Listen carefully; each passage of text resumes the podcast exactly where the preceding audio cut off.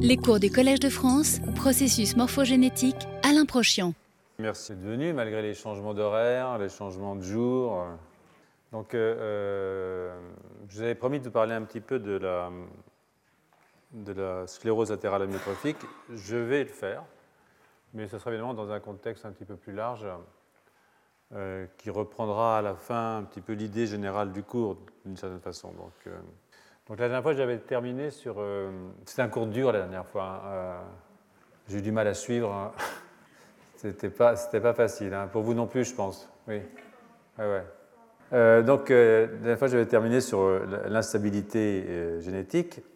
Et j'avais donc annoncé mon intention de développer un exemple à travers la, la SLA, sclérose latérale amyotrophique, ALS en anglais, différents acronymes. Euh, euh, c'est une maladie qui porte aussi le nom de maladie de Charcot, qu'il a découverte, ou de maladie de Lou Gehrig, d'après le joueur de baseball, baseball, baseball diagnostiqué euh, pour ALS en 1939 à la Mayo Clinic. Donc il sera encore question d'éléments mobiles un petit peu, surtout à la fin du, cours. je sais que maintenant vous les connaissez bien. je vais quand même vous les rappeler pour ceux qui n'aurait pas été là les, cours précédents.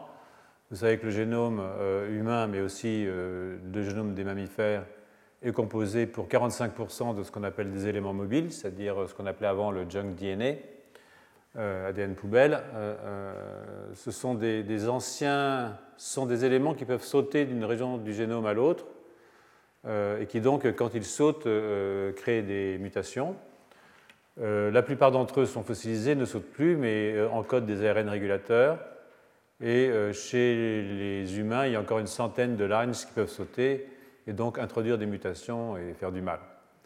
les signs peuvent sauter à condition que les lines soient exprimées.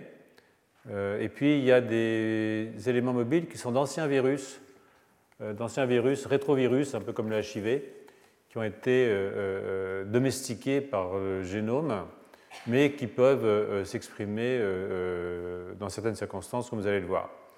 Donc ça fait énormément d'éléments mobiles et ils ont joué un rôle extrêmement important au cours de l'évolution. On en a parlé cette année et l'année dernière, en même temps qu'ils jouent des rôles probablement très importants dans toutes les pathologies. Donc, effectivement, au-delà de leur fonction évolutive que, que j'ai évoquée la semaine dernière, et surtout l'année dernière, au-delà de ces méfaits dans le domaine des pathologies, ils ont aussi un rôle physiologique. Euh, donc j'ai fait allusion euh, euh, en proposant, à propos des travaux de Julia Fuchs et de son équipe sur la maladie de Parkinson, que l'endonucléase des lignes, il y a une, enzyme qui, clive dans les lignes, c'est une, activité DNase, casse ADN, servait à la relaxation de l'ADN super enroulé, un peu à la façon d'une topoisomérase, c'est-à-dire que si les RNA polymérases ont du mal à trouver le chemin pour se mettre sur un promoteur et faire une transcription, alors euh, une cassure permet d'ouvrir un espace, une cassure suivie d'une réparation bien entendu, permet d'ouvrir un espace pour l'arrivée euh, d'une enzyme euh, capable de faire la transcription du génome. Et donc l'idée c'est qu'une des fonctions physiologiques des lines serait de faire ça. Évidemment, s'il y a trop d'expression de ces lines, ça, ça apparaît au cours euh, du vieillissement, au cours des stress oxydatifs, euh, et vous verrez dans pas mal de maladies, à ce moment-là, euh, il y a trop de cassures et la réparation ne se fait pas. Une autre des fonctions physiologiques des lines, évidemment, c'est, on en a parlé, c'est, il y a pas mal de lines full length ou pas full length, enfin, complet ou pas complet, qui sont dans, les, dans, le génome, en particulier dans ce qu'on appelle les corps des gènes, ici dans une séquence intronique. Ils peuvent avoir une oxytion par eux-mêmes, ils peuvent aussi s'hybrider avec un transcrit qui vient se mettre là, et ça, ça a des effets euh, épigénétiques sur l'épissage, sur euh, la méthylation des CPG, donc euh, le blocage de l'expression, le recrutement d'enzymes comme cette DB1 qui est une méthylase de H3K9 qui a aussi un effet épigénétique sur la répression de la transcription euh, euh, des éléments. Donc, euh, tout ça pour vous dire que ce sont des éléments qui sont physiologiquement importants et évidemment importants aussi dans les pathologies, dans le cas où ils sont exprimés de façon excessive ou pas où il faut.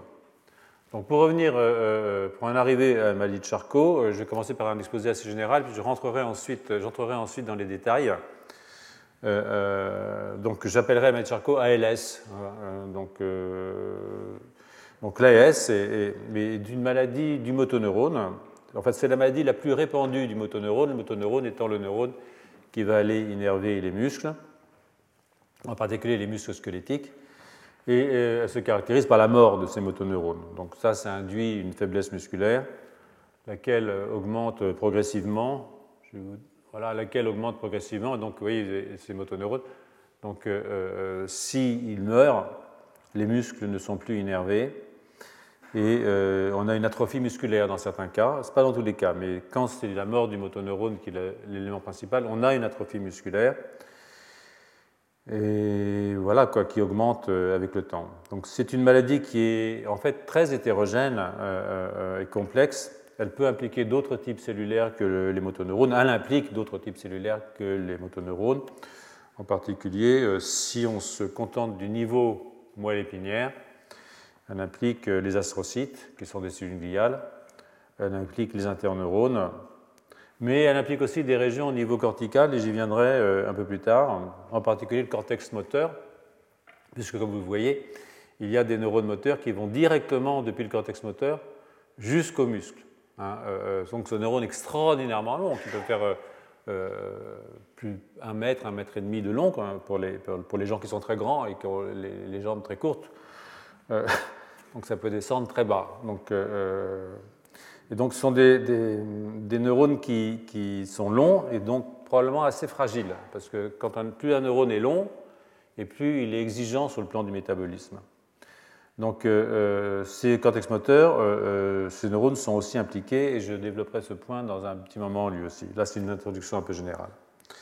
Donc la cible spinale, c'est-à-dire la cible qui a lieu au niveau de la moelle épinière, reste, euh, je dirais, la première pour l'instant, euh, de même que les neurones ou les motoneurones, les neurones qui innervent les muscles.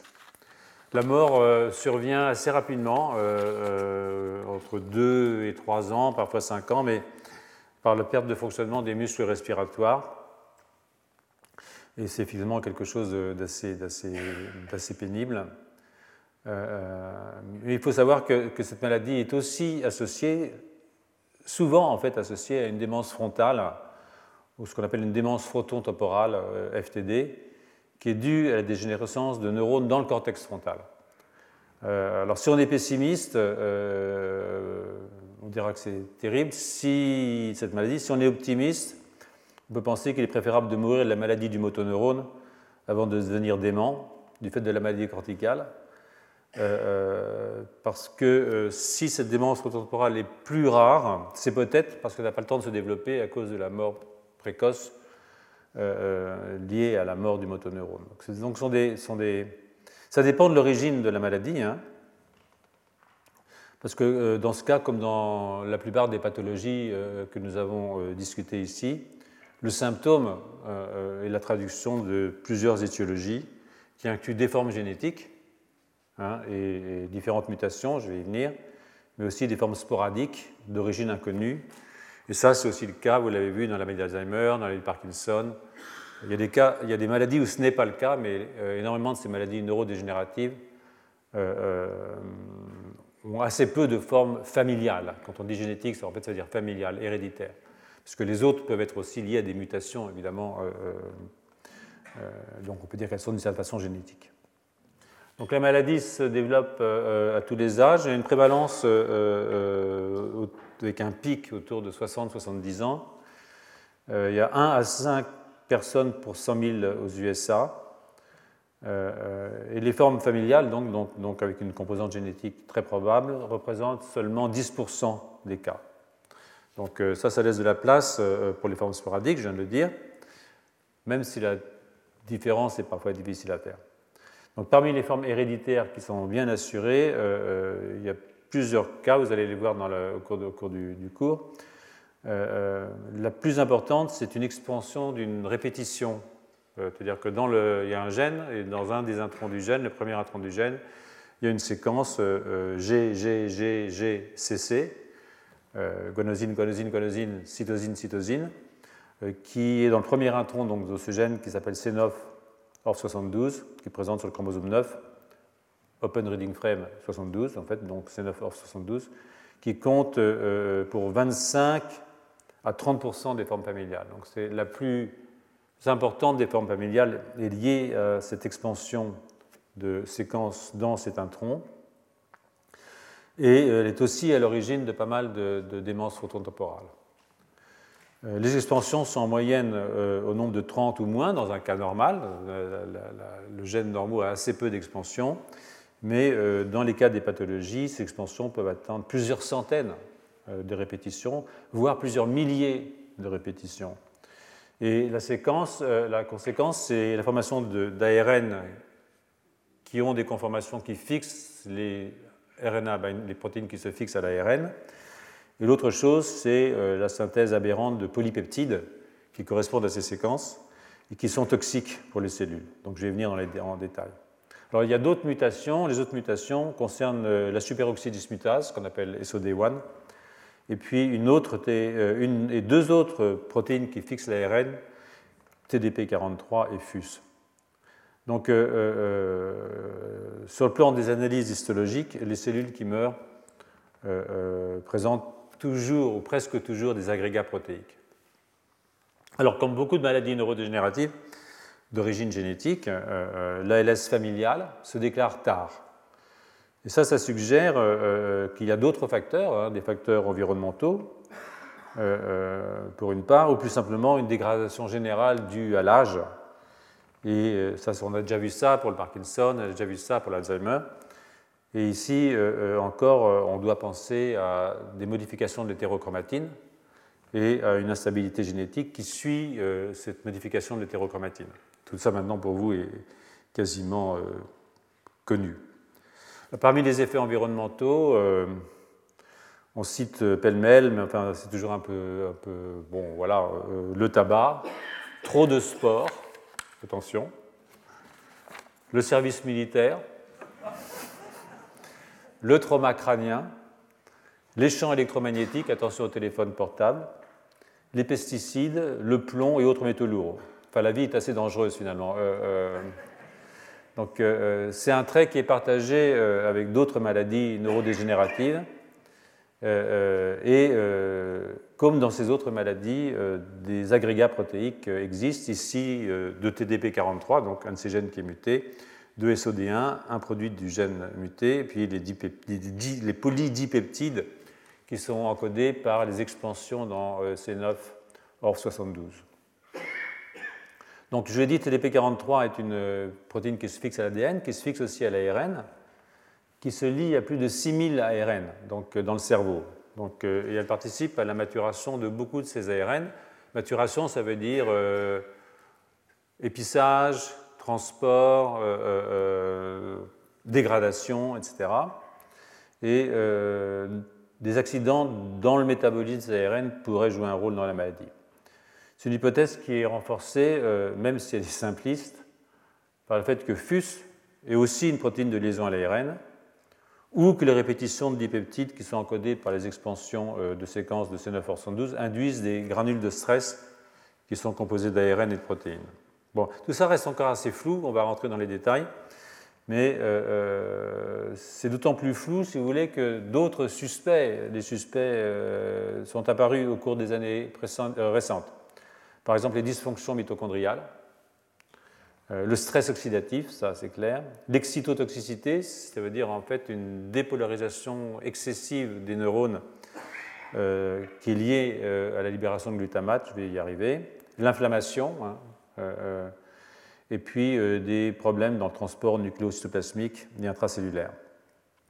Pour compliquer encore la chose ou la rendre quasiment illisible, la maladie peut impliquer d'autres types cellulaires que les motoneurones alpha, ceux qui dégénèrent de façon prioritaire et énervent les muscles squelettiques. Et parmi eux, évidemment, je vous l'ai dit, les astrocytes, les macrophages, les microglies, les oligodendrocytes et les interneurones. Donc quasiment tout le monde, quoi ce qui euh, rend les choses un peu compliquées.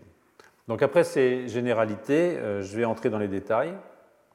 À partir de quelques revues. Donc la première, qui est une revue assez vaste, est liée, on la doit à Taylor et, ses collaborateurs. C'est le groupe de Don Cleveland. Et les auteurs nous rappellent que les manifestations cliniques de l'ALS sont, sont, extrêmement hétérogènes, en fait. Euh, soit avec une grande faiblesse des membres euh, qui sont flacides et même atrophiés hein, à la suite de dégénérescence des motoneurones spinaux, soit une spasticité, c'est-à-dire une contraction trop forte des muscles. C'est comme si les muscles étaient stimulés de façon permanente et, avec des mouvements spastiques. Et ça, c'est probablement lié aux neurones qui viennent euh, du cortex, vous verrez pourquoi. Et puis, et là, il y a peu d'atrophie musculaire, donc c'est une maladie différente et puis, euh, euh, euh, ou alors une atrophie des muscles qui innervent la langue, des difficultés de déglutition ou de locution quand les motoneurones affectés sont au niveau bulbaire, ce qu'on appelle une scène ici. Donc à cela, on doit ajouter, je vous l'ai déjà dit, les démences frontotemporales ou d'autres pathologies associées, mais qui ont probablement une origine assez proche, sinon commune. Euh, euh, comme je vous l'ai dit, il n'y a que 10% euh, qui ont une forme génétique. Donc là, vous avez un tableau des formes. Hein. Vous voyez que la forme génétique la plus importante, celle qui correspond environ à 25% des maladies de forme familiale hein, génétique, mais à 10% des sporadiques, parce qu'il y a des formes sporadiques dans lequel on a une expansion intronique de ce, repeat, là, GGGGCC, comme je vous disais. Alors, on ne sait pas très bien à quoi ça sert, euh, euh, C9or72. C'est probablement une, protéine qui euh, permet l'activation d'autres protéines qu'on appelle les protéines RAB, qui sont impliquées dans le transport vésiculaire. Et ici, plutôt du côté des endosomes. Donc, ça pourrait jouer sur la capacité d'envoyer euh, des protéines euh, mal conformées vers ce qu'on appelle euh, des comportements de dégradation, c'est-à-dire qu'en fait ce qu'on appelle l'autophagie, qui est une forme importante. D'ailleurs, vous allez voir, c'est assez intéressant de constater que beaucoup de ces protéines, de ces mutations, soit touchent l'ubiquitine, soit l'autophagie. parmi et, ça, ça veut dire qu'il y a des, une nécessité, si vous voulez, d'aller d'aller se débarrasser euh, euh, de protéines, peut-être ces protéines qui elles-mêmes forment des agrégats. Mais enfin, il y a d'autres, évidemment, il y a, il y a d'autres formes. Euh, vous voyez que la SOD, la superexclusimitase, c'est une forme familiale assez importante, 20%, c'est quand même pas mal, 2% des formes sporadiques. Et puis ensuite, vous avez TDP43 et FUSC qui sont les plus importantes. Mais il y en a encore pas mal, hein, dont des RNA binding proteins, de nouveau,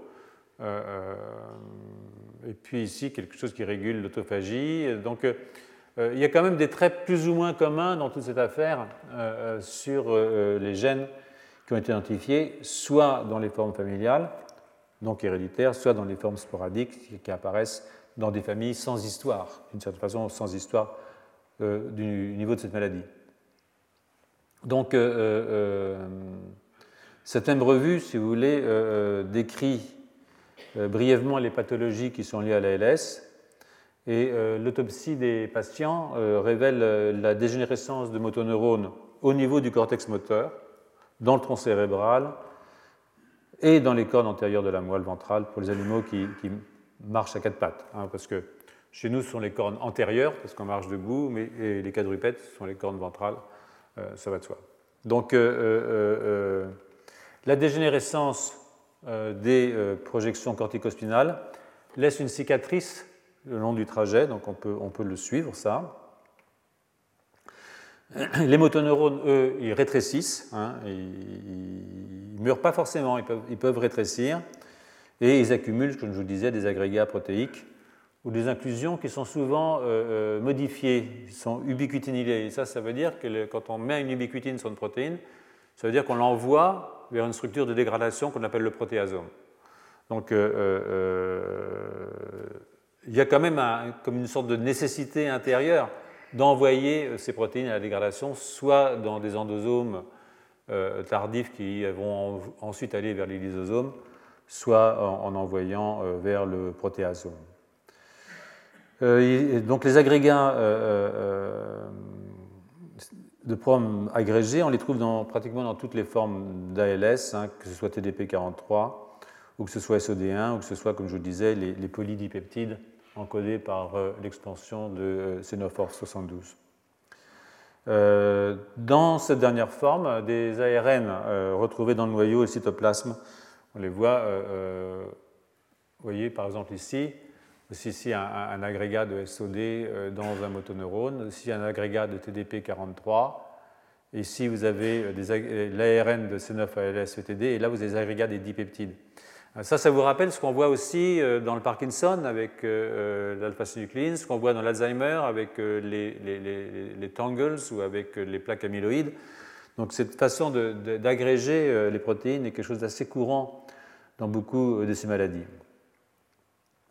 Maintenant, il faut aussi ajouter, comme je l'ai dit, les processus inflammatoires avec les macrophages du système nerveux qu'on appelle les microglies et l'astrogliose qui ont une action, comme on dit, non autonome. Hein, sur le développement de la pathologie. Donc je reviendrai sur cette toxicité euh, euh, non cellulaire autonome. Alors c'est la SOD1 qui avait été la première étudiée, euh, c'est normal parce que la SOD1 c'est une superoxyde dismutase, hein, et c'est une enzyme qui réduit les superoxydes. Donc toutes les formes réactives d'oxygène qui sont toxiques sont réduites et donc éliminées de certaine façon par, par la SOD. Donc c'était un, suspect idéal. Hein, euh, il, y a, un stress oxydatif, le motoneurone va mourir, mais SOD est là, il le sauve. Mais si SOD est muté, il ne le sauve plus. Mais ça, c'est pas de chance parce que euh, parmi les 170 mutations, pas de moins, euh, qu'on retrouve dans SOD1 et qui induisent un phénotype de type ALS ou perte de motoneurones, la plupart n'ont pas d'activité dismutase. donc la plupart de ces mutations n'ont rien à voir avec l'élimination des euh, superoxydes. Donc euh, la pathologie a probablement peu à voir avec l'activité de cette enzyme, en tout cas avec l'activité enzymatique. C'est probablement à voir avec autre chose, peut-être simplement avec la facilité de faire des agrégats, euh, de précipiter. Mais ça encore, c'est assez louche parce que l'élimination des agrégats de SOD ne modifie pas, le décours de la maladie. Donc, euh, euh, euh, alors peut-être que quand il y a des agrégats de SOD, il y a aussi des agrégats de TDP43. Alors peut-être que c'est lié à ça. maintenant, pourquoi est-ce qu'une mutation dans SOD ferait précipiter TDP43 De nouveau, à vrai dire, j'ai un peu regardé la littérature ces derniers temps, et pour moi, ce n'est pas clair. Peut-être qu'il y a des gens qui ont des idées ici, mais nous dirons. Hein. Donc, je vais y revenir là-dessus. Je vais vous parler de la toxicité euh, non cellulaire autonome, ce qui veut dire avec euh, des événements qui prennent leur origine en dehors du motoneurone, ou pas uniquement. Alors donc, euh, donc là, c'est le schéma de, tout à l'heure. et donc vous avez pas mal de choses qui peuvent se passer. C'est vraiment que c'est une maladie du système moteur. Si vous regardez un tout petit peu ce qui se passe là, donc vous avez des problèmes dans le contrôle de qualité des protéines. Donc là, euh, tout à l'heure, je disais, ça peut être euh, envoyé dans l'autophagosome à partir des endosomes, lysosomes, pour se débarrasser des protéines qui sont mal fichues, précipitées par exemple, ou bien elles peuvent être euh, et envoyées dans le protéasome pour une dégradation. Donc s'il y a quelque chose qui se passe à ce niveau-là, dans un motoneurone qui aurait tendance à faire des agrégats, c'est pas bon. Vous avez aussi ici la question des macrophages activés, c'est-à-dire que s'il y a une inflammation, vous allez activer vos macrophages on appelle ça des microglies dans le système nerveux, mais ce sont des dérivés monocytaires de toute façon. Hein. Et donc, euh, ça fait des superoxydes, et euh, euh, ça, ça attaque le motoneurone. Ça peut l'attaquer au niveau corticospinal, ça c'est un motoneurone qui est ici, hein, et puis, mais ça peut aussi attaquer évidemment au niveau du motoneurone spinal qui est ici. Alors, vous avez euh, euh, évidemment des, questions qui sont liées alors à l'astrocyte, euh, à l'oligodendrocyte. Alors, l'oligodendrocyte, c'est une cellule gliale qui entoure l'axone, qui entoure l'axone quand les axones sont dans le système nerveux central. C'est-à-dire que tout ça, ça va être des oligodendrocytes qui permettent d'accélérer la conduction nerveuse. Et votre motoneurone, lui, il va avoir des. Dès qu'il va sortir de la moelle, passer dans le ça va être des cellules de Schwann. Mais ce que fait l'oligodendrocyte, c'est de fournir de l'énergie aux neurones à travers des canaux de type lactate. Alors ça, je ne sais pas si vous vous rappelez, je ne sais pas si l'année dernière, ou il y a deux ans, ou il y a trois ans, je ne sais plus du tout. Vous ai raconté que dans le cortex, et en particulier dans le cortex frontal, le nutrient, la source d'énergie essentielle pour les neurones, ce n'était pas du glucose, c'était du lactate. Et je vous avais rappelé que ce sont les astrocytes qui font le lactate. Le astrocyte, qui, un, peu, comme, un peu comme un foie, ça fonctionne. C'est-à-dire qu'il a une source d'énergie qu'il transforme en lactate. Le lactate est sécrété le lactate est capturé par les neurones et c'est la source essentielle, euh, la source principale d'énergie pour les neurones. Et ici, cette fonction, elle est, faite par les oligodendrocytes qui ont des canaux euh, qui permettent de libérer le lactate qui ensuite est capturé par, le neurone. Donc si euh, les oligodendrocytes ont un problème dans leurs canaux de type MCT1, donc de libération de lactate, alors ça a un effet métabolique sur l'activité du neurone. Et comme ces neurones ont des très longues projections, ce sont des neurones qui ont toujours besoin d'être vraiment nourris. Hein, euh, euh. et euh, il y a des mutations, par exemple des mutations dans, dans, SOD, qui diminuent l'expression de ce canal. Donc il y a une idée en fait que peut-être que SOD joue un rôle dans l'expression du canal et donc la fourniture du neurone en, en énergie. il y a un autre un côté qui est intéressant pour les astrocytes, euh, euh, qui est du côté de la recapture du glutamate. Alors, ça a été fait dans la, souris SOD. Le glutamate, c'est très, s'il y en a trop, c'est comme tout. Hein. Quand il n'y en a pas assez, c'est pas bon. Quand il y en a trop, c'est pas bon non plus. Il faut toujours rester, euh, c'est de la physiologie, il faut toujours rester dans les bonnes concentrations de tout. Et d'activité, pareil. Et donc, il se trouve que les, les neurones corticospinaux sont des neurones qui font du glutamate. Sont des neurones pyramidaux du cortex, donc ce sont des neurones à glutamate.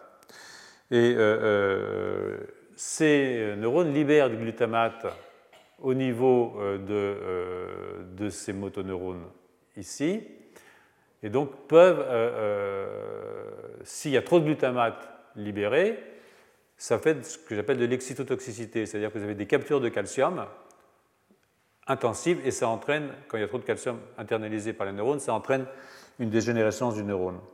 Donc euh, euh, c'est une histoire ancienne en fait, euh, l'histoire d'excitotoxicité, parce qu'en fait c'est une idée qui a été proposée, enfin pas sous cette forme-là, hein, bien entendu, qui a été proposée par Charcot, en fait, il y a une centaine d'années. Voilà, c'était cette, première hypothèse qu'il avait proposée. J'ai sauté une page, hein, c'est pas grave, moi je, saute toujours une page, c'est pas très, pas très, voilà. Donc vous me connaissez maintenant. Donc, euh, euh, euh, si vous avez une hyperactivité de votre motoneurone cortical, vous allez libérer beaucoup plus de glutamate. Et alors, bah, les astrocytes, ils sont là pour pomper le glutamate. Hein. ils ont des canaux qu'on appelle EAAT2, hein, excitatory aminoacide transporteur 2, hein, qui, quand le glutamate est dans la fente synaptique, ça pompe. Et euh, euh, ce canal, une perte de ce canal a été observée dans le mutant SOD1 aussi, dans, dans modèle murin, et dans certains ALS euh, sporadiques. Donc on peut imaginer, et ça, ça a à voir avec la spasticité, c'est-à-dire une hyperactivité excitatrice de ces, neurones corticaux. Et donc là, on peut aussi avoir un effet sur l'astrocyte via une mutation SOD. C'est intéressant parce que, enfin, tout est intéressant, hein, bien entendu. Mais euh, euh, on ne sait pas très bien où est l'origine de la, maladie au niveau cellulaire. Et si vous prenez des astrocytes de souris qui sont mutés pour SOD et donc qui sont malades, et que vous mettez dessus des neurones bien portants, eh bien, les neurones bien portants deviennent malades. Donc en fait, euh, il y a peut-être quelque chose qui vient de l'astrocyte qui a un effet toxique sur le motoneurone. Donc une des possibilités, c'est que cet effet toxique, c'est que euh, ces euh, motoneurones sont soumis à des stress oxydatifs, des stress euh, excitateurs beaucoup trop importants. Donc, je reviendrai sur cette histoire d'excitotoxicité dans un, petit moment. Donc, je n'ai pas l'intention de décrire tout ce qui est su ou tout ce qu'on pense savoir dans l'étiologie des maladies, et donc je vais vous laisser contempler cette diapositive qui plus ou moins résume pas mal de choses. Alors, je vous rappelle ici donc les mutations. Hein. TDP43 et FUS qui sont des RNA binding. Puis là encore, de nouveau des RNA binding. j'ai mis là, c'est pour montrer qu'il y a probablement quelque chose qui, qui a à voir euh, avec, cette affaire. Donc, euh, réticulement endoplasmique, perte de nettoyage des protéines mal conformées, donc prône à l'agrégation, euh, donc protéasome, microglies, oligodendrocytes, astrocytes, euh, je ne vous ai pas parlé des problèmes de transport axonal pour l'instant, mais ils sont très importants pour des neurones à très longue projection. Hein. Que ce soit les motones corticaux, euh, cortico-spinaux, hein, qui sont évidemment des neurones à très longue projection, mais euh, les motoneurones spinaux sont aussi à très longue projection. Un motoneurone qui va aller énerver le doigt de pied, alors ce coup-ci il faut des jambes longues, mais ça fait quand même du chemin malgré tout. Donc, et ça, ça demande un entretien. C'est-à-dire que euh, tout se situe au niveau du corps cellulaire d'une certaine façon, et donc il faut envoyer des protéines avec transport axonal, il faut faire revenir les, éléments, et donc c'est une source d'énergie, c'est une dépense d'énergie énorme. Et je ne sais pas si vous vous rappelez, mais, tant pour les interneurones corticaux que pour euh, les neurones de dopaminergiques que pour les motoneurones, euh, nous avons formé l'hypothèse dans les années précédentes que beaucoup de ces maladies neurologiques ou psychiatriques étaient en fait des maladies métaboliques. Donc euh, chaque fois qu'on a un, système qui nécessite une très grande utilisation d'énergie, bouger le métabolisme, descendre le métabolisme, euh, euh, a forcément des effets. Donc là, évidemment, il y a le transport des ARN dans les motoneurones. et puis, je reviendrai, mais, mais, souvent ces ARN sont transportés. Il y a de la traduction locale. Donc s'il y a un problème dans, le transport des ARN, euh, euh, ben, écoutez, euh, ça peut aussi avoir des problèmes. Donc je vais montrer ici, beaucoup de ces protéines jouent un rôle dans l'épissage alternatif, dans la biogénèse des micro-ARN, dans la régulation de la traduction, et puis dans la sécrétation des protéines qui fixent l'ARN, donc qui peuvent donc transporter ça sous forme de granules, j'y reviendrai dans un instant, le long de l'axone. Donc, une maladie compliquée. Alors, c'est euh, Virginia Lee, une collègue américaine que j'ai rencontrée à Boston il y a une cinquantaine d'années, qui. Ça vous fait rire. Moi, je ne trouve pas ça drôle du tout. Donc, on doit à Virginia Lee d'avoir observé la localisation anormale de TDP43, qui normalement c'est une protéine nucléaire. Et elle l'avait vu au niveau d'inclusion cytoplasmique dans le cerveau et dans la moelle épinière des malades qui soient atteints d'ALS, que ce soit des formes génétiques ou des formes sporadiques. Donc ça, on retrouve cette inclusion dans les démences frontotemporales euh, qu'elle soit due à l'ALS ou à d'autres causes que l'ALS d'ailleurs, euh, euh, comme certaines formes d'Alzheimer ou de Parkinson. Donc ce n'est pas uniquement dans l'ALS qu'on voit des précipitations de TDP43. Et en fait, en plus, je pense qu'il est assez intéressant de, constater, je, crois que je l'ai déjà mentionné, je viens de le mentionner, que comme je vous le montre ici, on trouve un, phénotype ALS euh, dans des mutations qui affectent des, protéines de transport. Il y a donc euh, il y a plus de 40 mutations qui ont été recensées qui affectent le transport d'ARN dans euh, le développement de la maladie. Donc ce sont des milliers en fait d'ARN qui sont ainsi fixés avec, comme je le disais, des modifications au niveau de l'épissage, du transport, de la dégradation, des régulations de la traduction, etc. Alors, euh, ces protéines, ces protéines de transport d'ARN, elles ont deux régions. Y a une région qu'on appelle euh, RRM, euh, qui est une région qui fixe l'ARN, et puis ils ont une région qui est une région en fait de basse complexité. Et cette région de basse complexité a tendance à, s'agréger.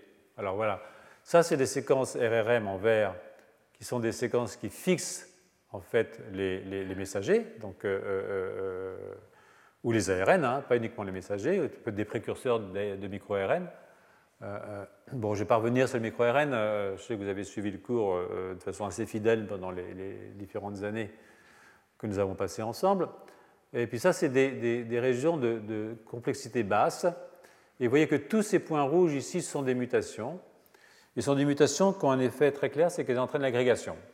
Donc en fait, alors, ces protéines qui transportent les ARN, elles ont des propriétés assez intéressantes dans la mesure où elles, elles, entraînent des partitions de phase au sein du cytoplasme. C'est-à-dire que vous faites des organelles, comme ça, oui, ça des, en fait, c'est des, organelles qui transportent les ARN, des organelles comme ça, qui n'ont pas de membrane. Ce n'est pas comme une vésicule, mais c'est un organelle avec bourré d'ARN, et cet organelle va aller se promener euh, euh, euh, et aller s'engager dans, le transport axonal ou dans le transport dendritique d'ailleurs. Vous voyez, c'est vraiment de la séparation de phase. Mais si vous avez des mutations dans la région de basse complexité, alors vous avez la formation de fibrilles, quelque chose qui est de l'ordre de, de, ce qu'on voit dans les pathologies amyloïdes. donc ça, c'est intéressant. Alors ça, c'est un mécanisme euh, euh, euh, qui laisse de côté, évidemment, C9 ORF72, puisque ce n'est pas une RNA binding protein, sauf si cette forme a quelque chose à voir avec le métabolisme de l'ARN, mais je ne crois pas que ça ait été démontré. Mais enfin, il y a quand même toutes les autres formes de maladies assez importantes, hein, et en tout cas FUS et TDP43, qui sont des formes importantes, ont à voir avec cette question de formation de fibrilles dans, euh, les, dans, les, dans, les, dans, les, neurones. Et probablement aussi des problèmes de, modification du transport des ARN. Ça, c'est important. Je vais, je vais, passer donc maintenant à C9 ORF72. Il va nous occuper un petit peu parce que euh, L'idée un petit peu que j'aimerais amener, c'est que vous liez, si vous voulez, l'ALS et, la démence phototemporale. Donc, euh, avant d'y arriver, euh, euh, je vais résumer un petit peu ce que nous connaissons de cette protéine. Je vous rappelle donc que les mutations de C9OR72 entrent pour 25% dans le décompte des formes familiales, 10% dans le décompte des formes sporadiques, et, c'est un gène qui a une fonction très mal connue. On ne connaît pas vraiment la fonction du gène. Euh, elle a, comme je vous l'ai dit, probablement un rapport avec euh, le trafic des endosomes euh, via l'activation de protéines de transport, les protéines RAB. Le RAB, c'est le code postal dans, dans, dans, un, dans, une cellule. Vous avez une vésicule qui a RAB 2, elle va aller vers les dendrites. C'est une vésicule qui lie RAP3, elle va aller vers l'axone. Si avez une vésicule qui lit RAP5, elle va faire des endosomes. Si elle lit RAP7, elle va faire des endosomes tardifs. Donc en fait, il y a une sorte de code postal comme ça, selon le RAB qui est lié à la vésicule. Hein, c'est une petite protéine de 23 000, en gros, avec une queue lipidique qui s'insère dans la vésicule. Donc selon le RAB, ça va aller dans tel ou tel endroit.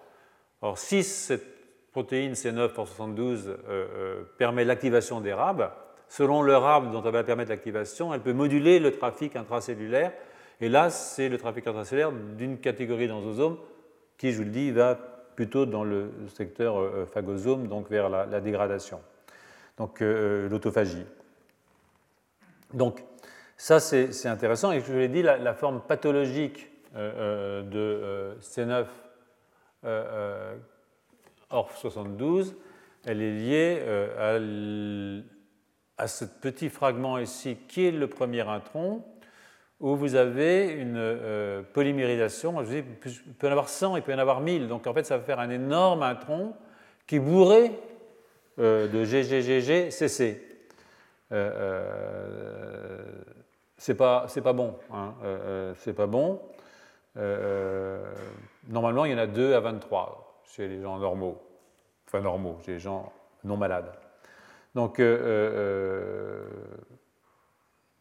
cette expansion donc, euh, qui est à l'origine de la forme d'ALS qu'on appelle C9 ALS FTD, C9 ALS FTD parce que ALS et FTD pour démence phototemporale,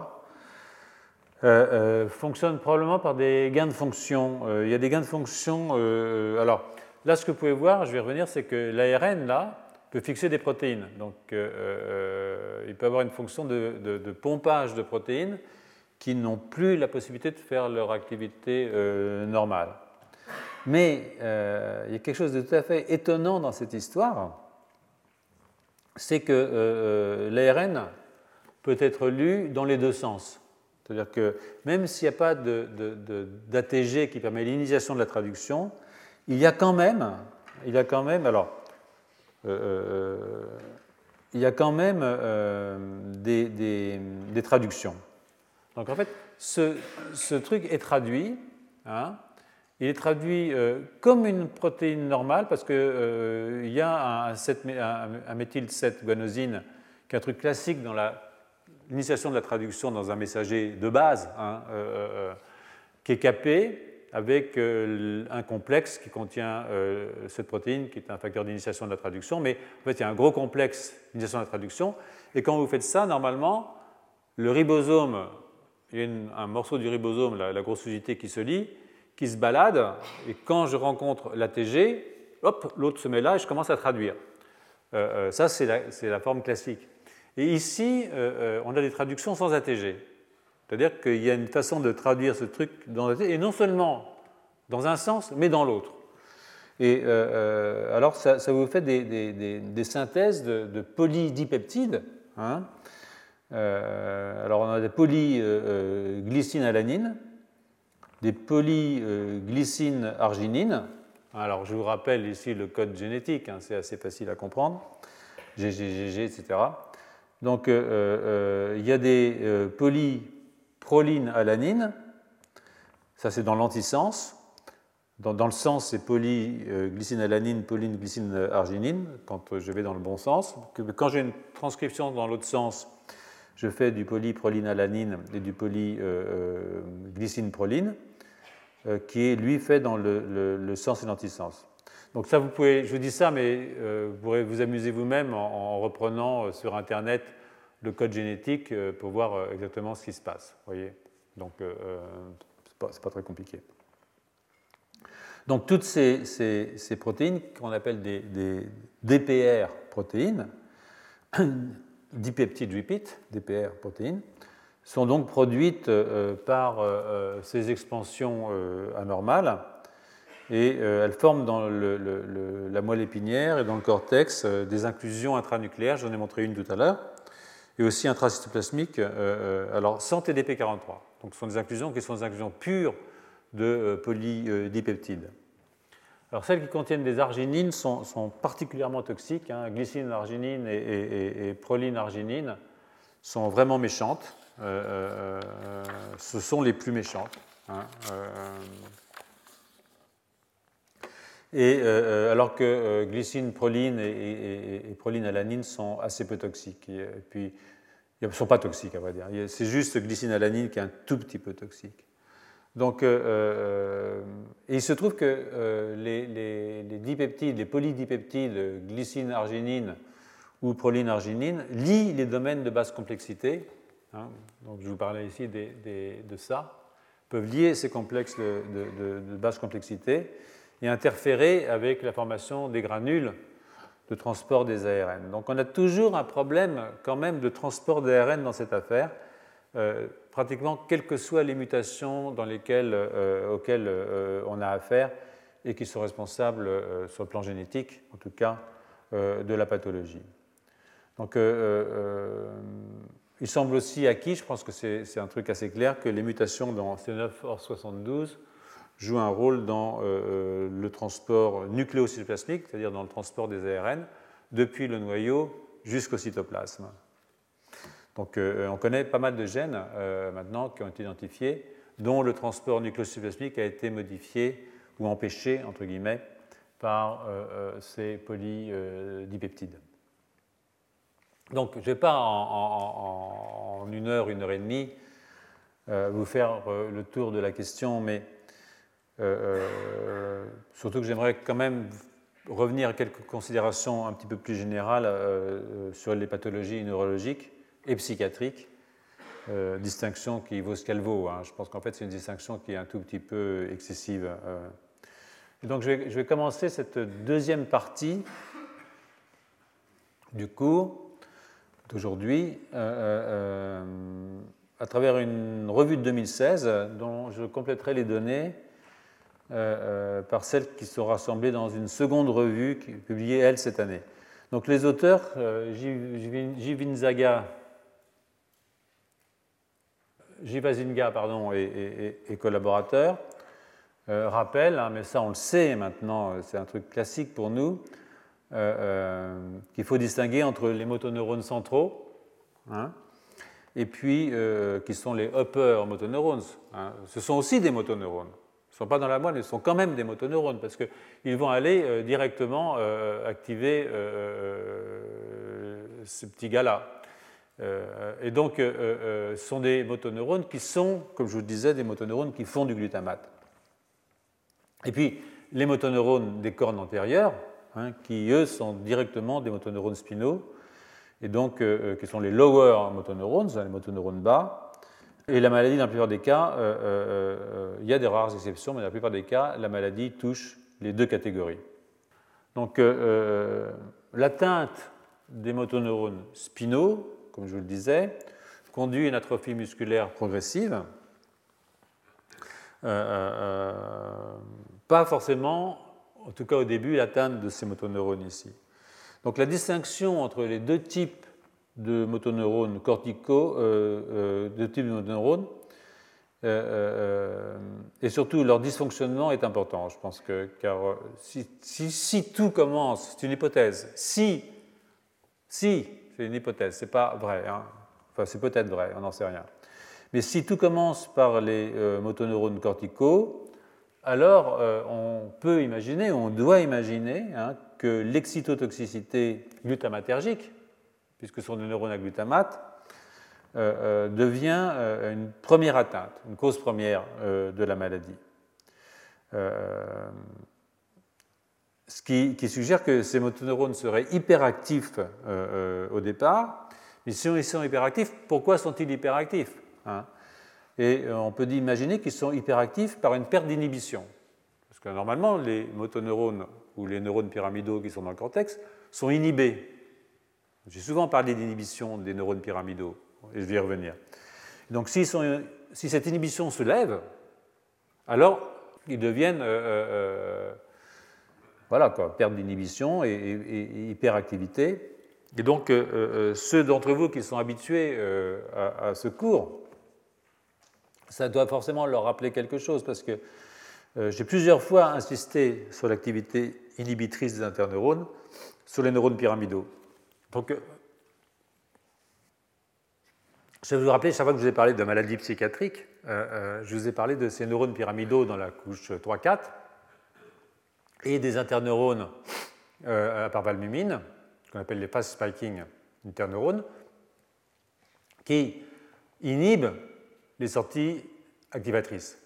Donc, et là, on aurait quelque chose qui serait assez proche, d'une certaine façon, sauf qu'on n'est plus dans la couche 3-4, puisqu'on a affaire à des neurones moteurs, et que les neurones moteurs, eux, sont dans la couche 5 du cortex, donc plus bas, hein, par ici.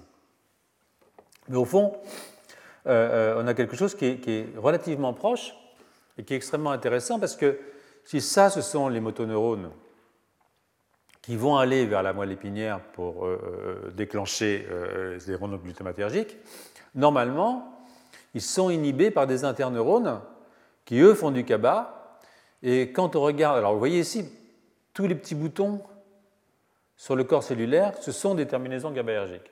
Donc ça, ça montre que vos motoneurones euh, corticaux, qui sont hyperactifs dans l'initiation de la maladie, sont en fait sous ils sont là, hein, il y en a quand même un paquet, hein, euh, euh, sont en fait sous le contrôle inhibiteur de neurones GABAergiques, d'interneurones.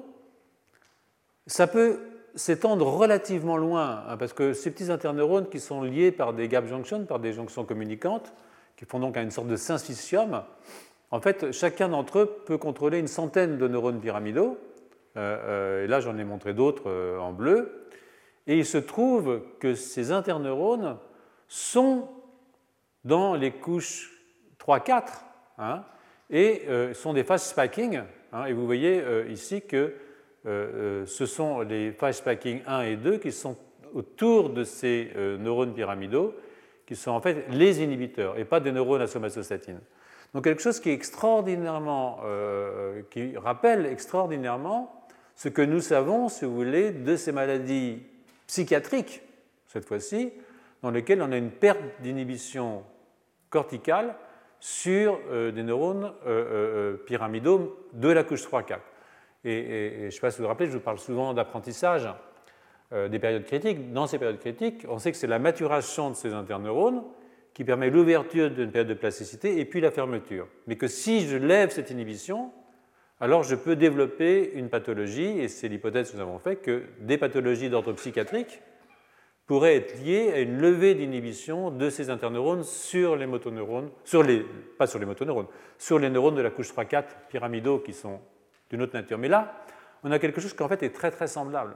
Et, et c'est intéressant, enfin je trouve ça intéressant dans la mesure où il y a des démences photon-temporales qui sont liées à ces maladies. Et ça, ça pourrait assez bien s'expliquer par une perte en fait de l'inhibition corticale. Alors, cette perte de l'inhibition euh, corticale conduit à une excisotoxicité et aussi une instabilité génétique, probablement à l'expression d'éléments mobiles, et euh, tout ça lié à une modification de l'équilibre inhibition-excitation qui est à l'origine en fait de certaines démences. Donc il y a quelque chose là qui est, si vous mettez les choses ensemble, et, évidemment tout ça n'est pas vrai, mais tout ça est quand même assez stimulant sur le plan intellectuel, qui ferait un lien entre cette maladie du motoneurone, une maladie motrice, mais en fait une maladie plus générale de la cognition au niveau du système nerveux central. Donc c'est une idée de dysfonction corticale et d'une hyper-excitabilité dans les je vous le disais, est une, idée assez ancienne, hein, euh, euh, puisqu'elle a été proposée par Charcot il y a une centaine d'années.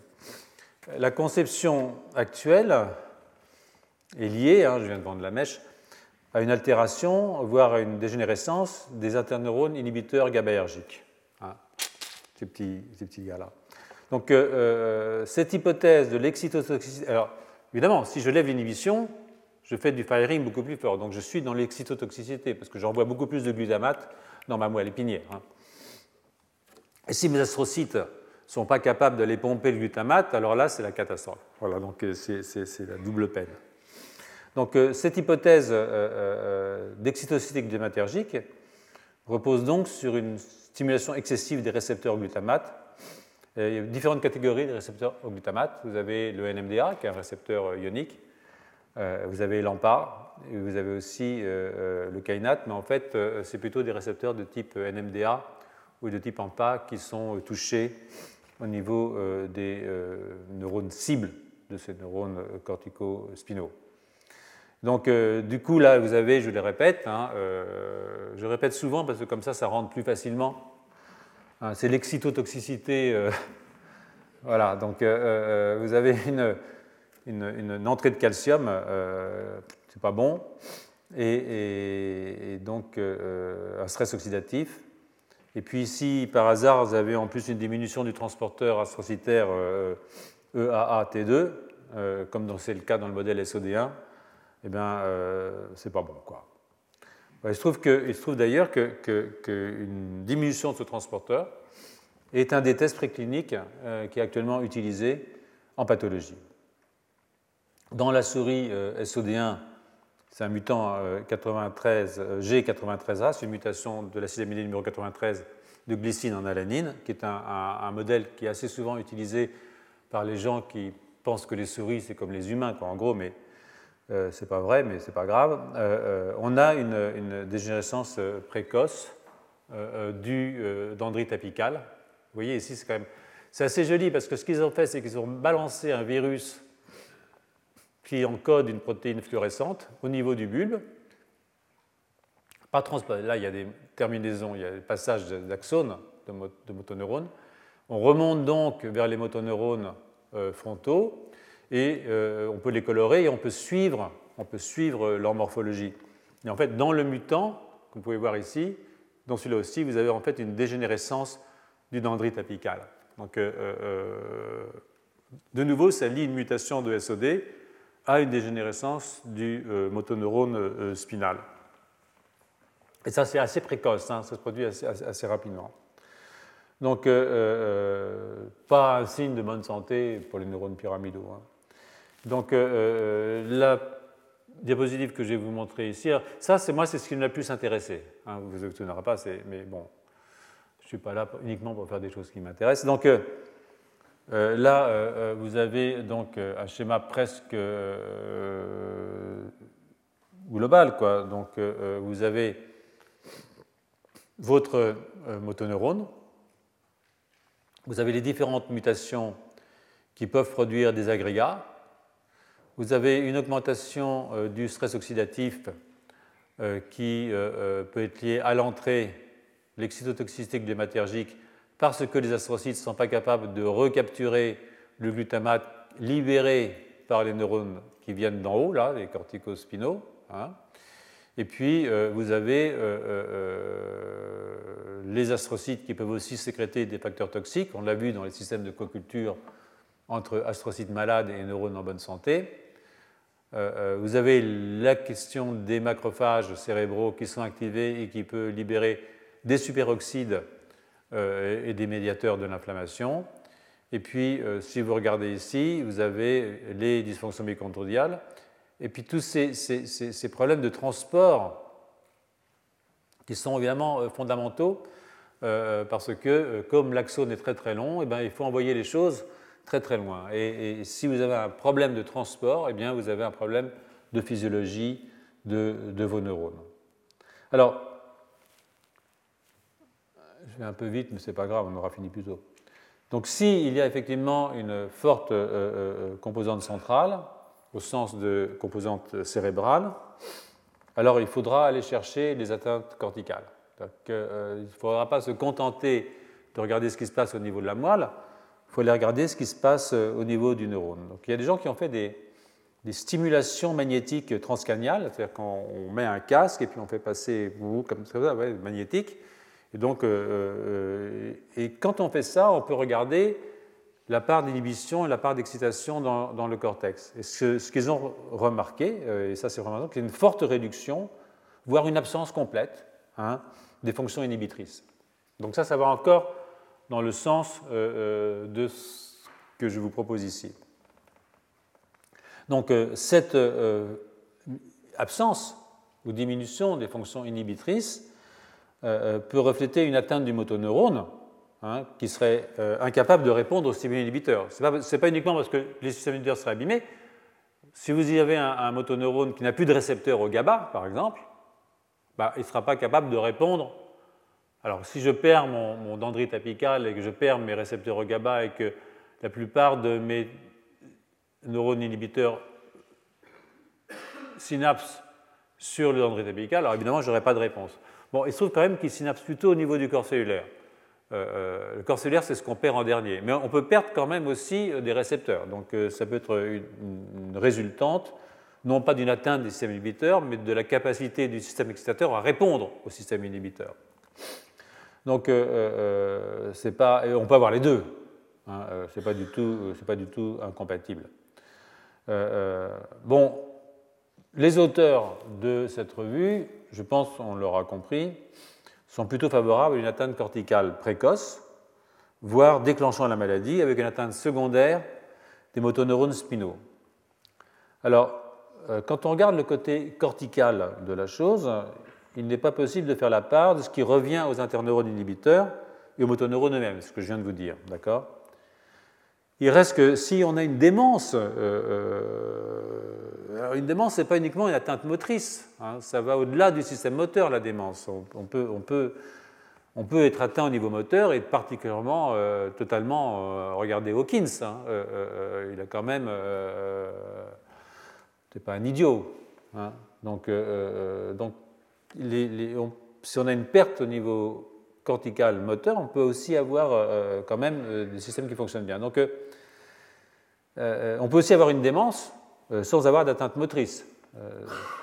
c'est souvent le cas. Donc, c'est un petit peu difficile, mais on ne peut pas, à mon avis, hein, distinguer vraiment ce qui vient de la part des neurones inhibiteurs, ce qui vient de la part des mais quand on parle euh, de processus cognitif, alors ça veut dire qu'on dépasse le seul, le seul cortex moteur. Donc, euh, alors, comment se fait-il qu'on n'ait jamais été regardé plus loin? Je ne sais pas. C'est-à-dire que ce serait intéressant dans des modèles animaux, mais peut-être aussi chez Sapiens, d'aller regarder ce qui se passe au-delà du cortex moteur. Est-ce que ce n'est pas une atteinte générale des systèmes inhibiteurs et qu'on ne voit pas la démence s'installer parce que euh, le malade meurt trop tôt? euh, euh, pour suivre une, véritable développement d'une démence qui serait plus généralement liée à une perte de l'inhibition corticale. Donc c'est une question, à mon avis, qui est, extrêmement importante. c'est une question du caractère local ou du caractère systémique de cette lésion centrale. Si les neurones glutamatergiques centraux et moteurs sont les seuls atteints, alors pourquoi spécifiquement ceux du système moteur? C'est une bonne question. Alors il y a une explication évidemment qui serait qu'ils euh, euh, euh ont un métabolisme très important. Non, les, neurones du système moteur sont beaucoup plus, ont un métabolisme beaucoup plus important que les, autres neurones pyramidaux. Le maximum de trajet qu'a à faire un neurone pyramidal qui n'est pas moteur, c'est d'aller de là à là. Hein. Alors même si on a un très gros cerveau, c'est pas de là à là, d'accord? Donc euh, euh, euh, à là, pardon. Donc ça veut dire qu'ils ont probablement une demande métabolique beaucoup plus forte. Donc on peut imaginer que la longueur de leur axone, qui doit voyager quand même plusieurs dizaines de centimètres, plus d'un mètre pour les innervations lombaires, et aucun neurone cervical cortical n'a à faire un tel trajet. Donc il peut y avoir un truc comme ça. Si la lésion touche les interneurones inhibiteurs, alors pourquoi, hein, de nouveau, euh, seuls les systèmes moteurs sont-ils touchés et pourquoi n'assistons-nous pas à un désastre plus complet? Alors, je vous donne une première réponse, ce serait que le désastre est en effet complet, mais que tous les neurones inhibiteurs sont touchés, mais que les malades n'ont pas le temps de développer euh, euh, un phénotype encore plus accentué du fait de leur mort rapide, entre 2 et 5 ans après le déclenchement de la maladie pour l'essentiel des patients. Ce qui veut dire que si l'on sauve localement les motoneurones spinaux, hein, il faudra rapidement se pencher sur la question cognitive. On ne peut pas se contenter, si tel est le cas, de guérir le côté moteur, parce que si les gens vivent plus longtemps, il faudra penser quand même à la fonction euh, cognitive si, la maladie cognitive doit se développer ultérieurement. Donc, euh, euh, une autre option intéressante, je trouve, serait que la maladie commence dans les motoneurones corticaux et qu'elle envahisse les interneurones avoisinants au niveau frontal. Donc on peut imaginer quelque chose comme ça. On peut aussi imaginer une fonction rétrograde, c'est-à-dire qu'une affection qui serait primaire dans les neurones spinaux ou dans des cellules de la région spinale, euh, astrocytes, macrophages, interneurones, enfin tous les, tous les gars dont j'ai parlé déjà, les oligodendrocytes, et ensuite vérifier dans des modèles expérimentaux si une atteinte spinale n'a pas un effet rétrograde qui entraînerait ensuite une atteinte corticale. Donc ça, c'est, on peut avoir des modèles animaux où on va d'abord toucher la région spinale. Hein, par exemple, avec un virus, on va introduire du SOD1 muté dans les motoneurones spinaux avec un virus, donc on ne touche pas au côté central, et voir si, de façon rétrograde, ça ne va pas avoir un effet sur les capacités, sur d'abord sur les, sur les motoneurones euh, corticospinaux, mais peut-être aussi sur euh, euh, des interneurones euh, et sur les fonctions cognitives des souris. Donc, regardez ce qui se passe au niveau des interneurones du cortex moteur.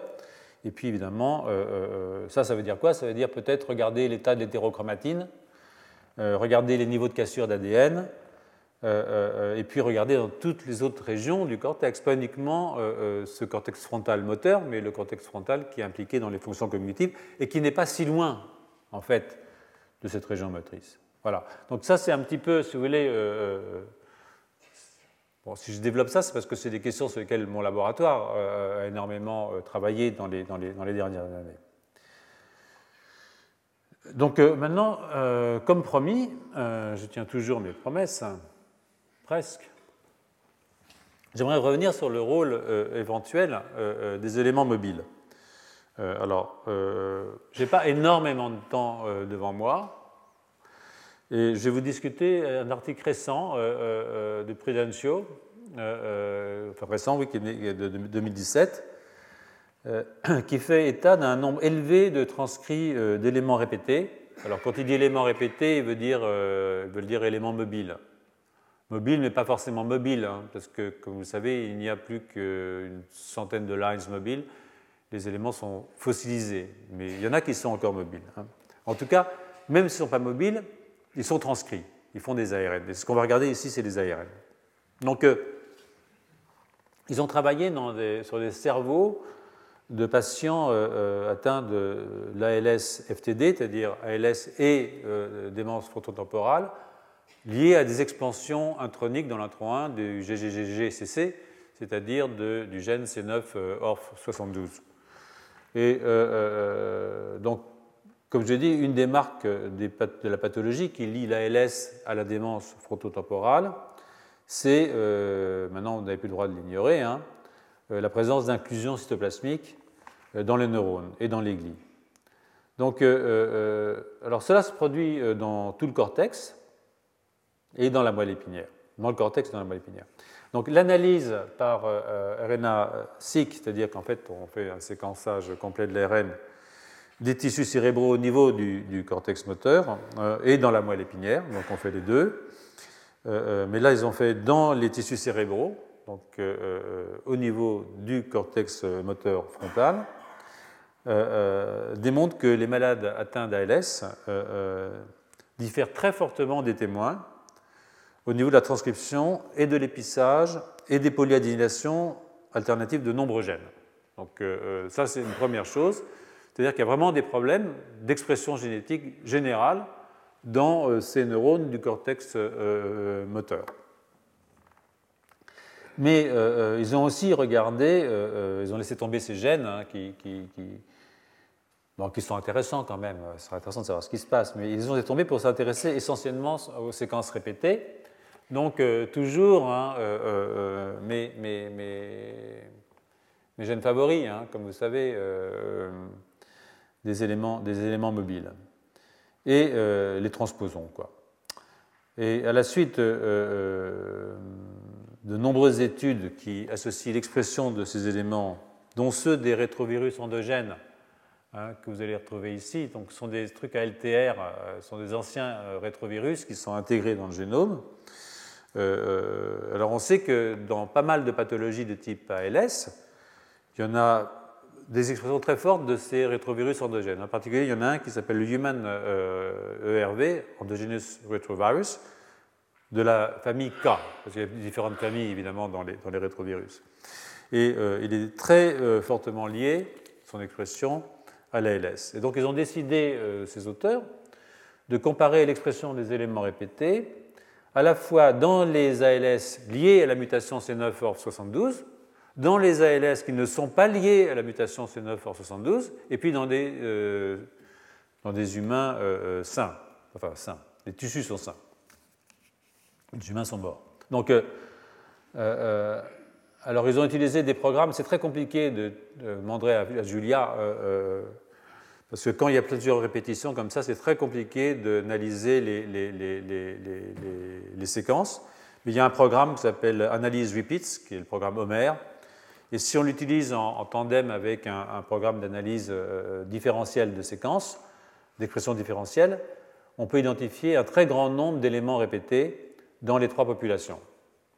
Alors, la première observation, alors, euh, euh, que si les proportions. Alors, dans l'expression, ce qu'on peut voir normalement, c'est que les proportions relatives des différents éléments répétés correspondent à ce qu'on connaît à peu près dans, le, dans, le, séquençage classique.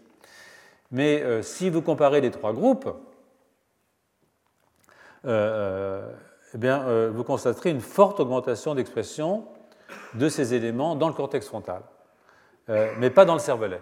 Hein. et, dans les ALS liés à C9, je l'appeler C9, or 72, maintenant on va l'appeler C9, hein. et quand on compare aux deux groupes, on a une plus forte expression. Hein. Donc ça, c'est vraiment intéressant plus forte que dans les ALS qui ne sont pas liés à cette mutation-là, même si dans les ALS qui ne sont pas liés à cette mutation-là, on a aussi une expression plus forte que dans les tissus normaux, dans les tissus sains, entre guillemets. Donc les, plus, les, gagnants, hein, les gagnants, ce sont les, LTR, euh, c'est-à-dire les, rétrovirus humains. C'est eux qui sont le plus fortement exprimés. Ben, vous voyez ici, hein. donc euh, euh, c'est très fort. ils sont suivis de les, des, DNA transposant ADNA. Transposant ADNA, c'est un peu différent. C'est j'ai ma séquence, je la coupe et je la recolle, mais je n'ai pas d'amplification. L'ARN, je transcris, je reverse transcris, je fais un nouvel ADN, donc en fait, je suis amplificateur. Donc, et les troisièmes, c'est les lines. Donc en fait, les, les, trois catégories qui sont très fortement augmentées dans la pathologie, ce sont donc les ERV, les lines et les transposons à ADN. Donc, euh,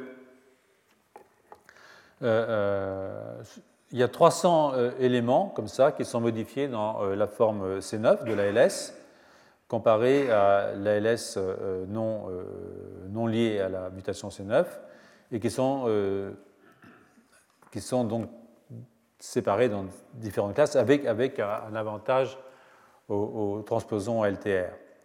Donc, euh, euh, dans 90, 91% des cas, il s'agit d'une augmentation. Il y a quand même 10% des cas où il s'agit d'une répression, c'est-à-dire qu'il y en a moins. Hein. Mais dans 90% des cas, c'est une augmentation. Et euh, on peut faire après, si vous voulez, une analyse par RT-PCR.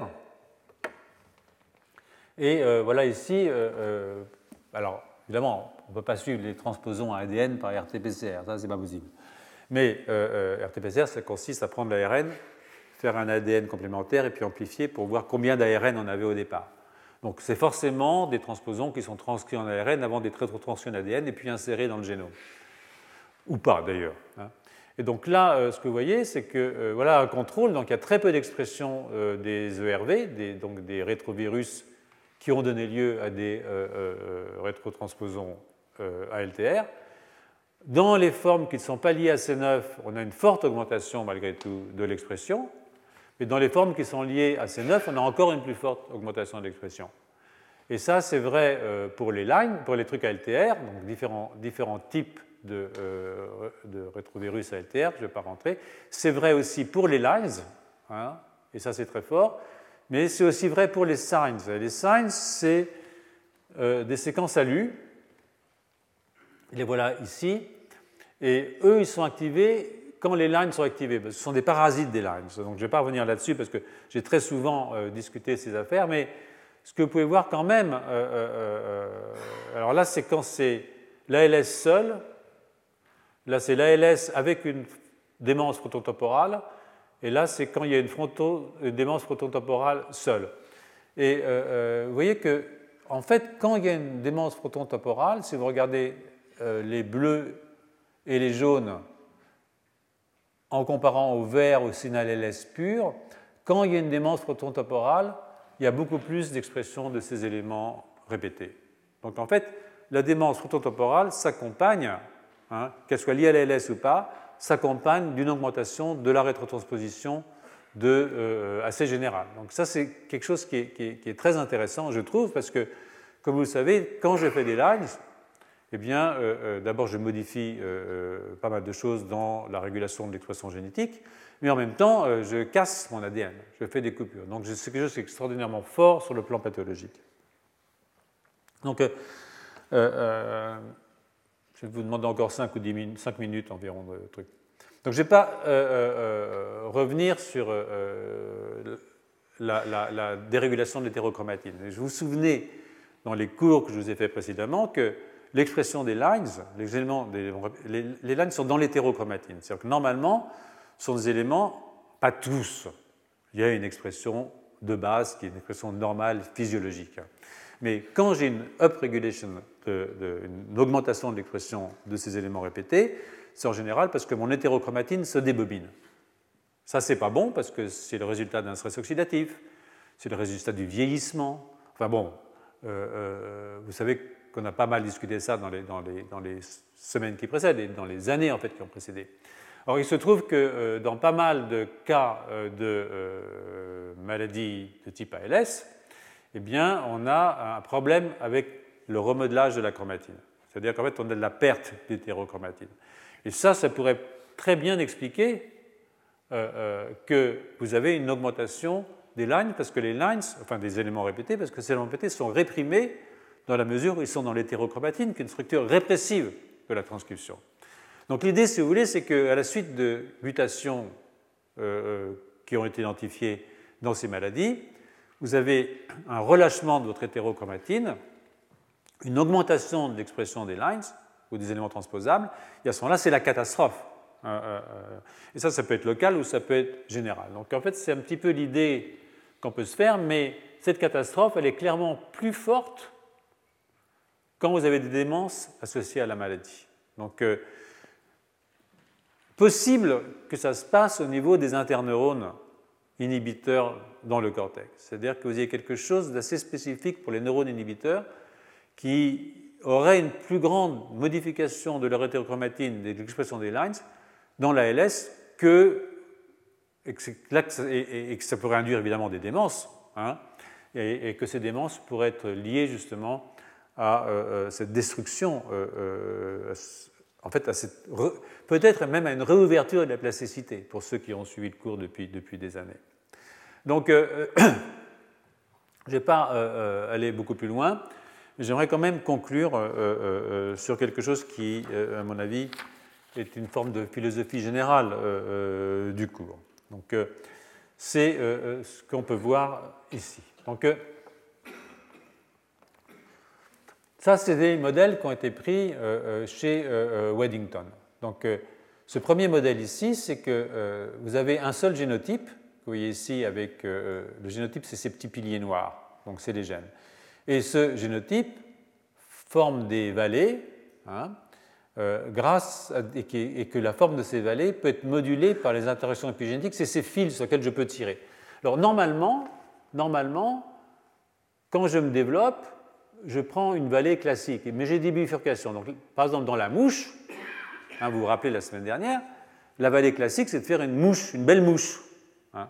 Mais si j'introduis, je diminue la robustesse de développement, par exemple en inhibant une heat shock protéine qui s'appelle HSP90, en nourrissant mes mouches, vous vous rappelez, avec de la geldamamycine, hein, eh bien, euh, euh, euh, toutes mes mouches meurent. Hein. Mais il y a des mouches qui résistent, qui ont une sale tête. Hein, elles sont laides. je retire la geldamamycine et mes mouches, je veux dire, elles vont, devenir belles. Ben non, pas du tout. Mes mouches restent comme ça. Et donc ça, c'est une mutation. On se dit, ah, ça c'est bizarre.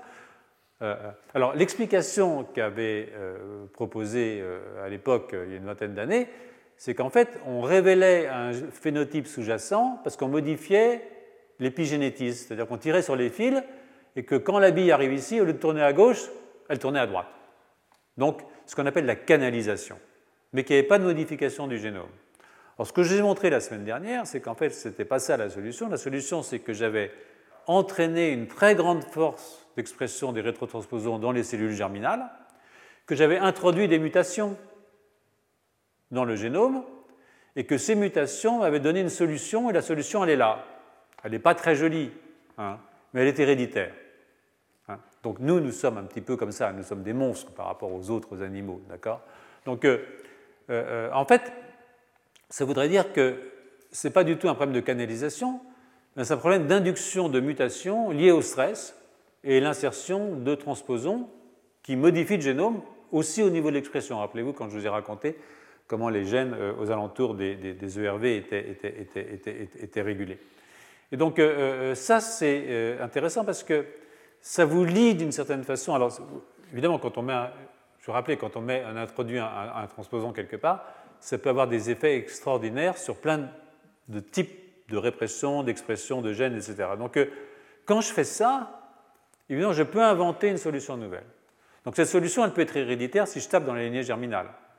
Mais elle peut aussi se produire au cours du développement dans des cellules qui prolifèrent, qui sont des cellules somatiques. Les cellules qui prolifèrent, bon, je fais plein de fibroblastes, je fais plein de neurones, je fais plein de trucs, et puis, ah, la vie est difficile, euh, euh, euh, j'introduis, j'active mes transposons, je fais des, des, captures, et j'induis évidemment des phénotypes qui ne sont pas toujours euh, des phénotypes euh, extrêmement plaisants. Donc, euh, si ces insertions sont dans les cellules germinales, elles deviennent héréditaires. Si elles se font dans les cellules somatiques, au cours du développement ou chez l'adulte, elles ont des effets physiologiques, mais elles peuvent aussi avoir des effets pathologiques, sans être pour autant héréditaires. Alors si j'ai voulu finir un petit peu sur cette, sur cette, sur cette image, parce qu'elle vous indique quand même, si vous voulez, le, lien, le lien euh, qui existe entre le développement, l'évolution, la physiologie, le vieillissement, les pathologies, et vous devinez la suite. Donc, euh, euh, donc je pense que vous ne pouvez pas vous étonner, pour ceux qui ont suivi le cours pendant plusieurs années maintenant, que j'ai eu à cœur, en fait, de vous balader à travers toutes ces facettes. Hein. On a parlé euh, euh, de développement, on a parlé d'évolution, on a parlé de vieillissement, on a parlé de pathologie, on a parlé de cognition, mais euh, des pathologies d'ailleurs pas uniquement cérébrales en l'occurrence. Hein. Et, puis la mort qui évidemment est inéluctable. Alors ce n'est pas forcément drôle, mais comme disait Kurt von Gutt, c'est la vie. Merci. Retrouvez tous les contenus du Collège de France sur www.colège-2-france.fr.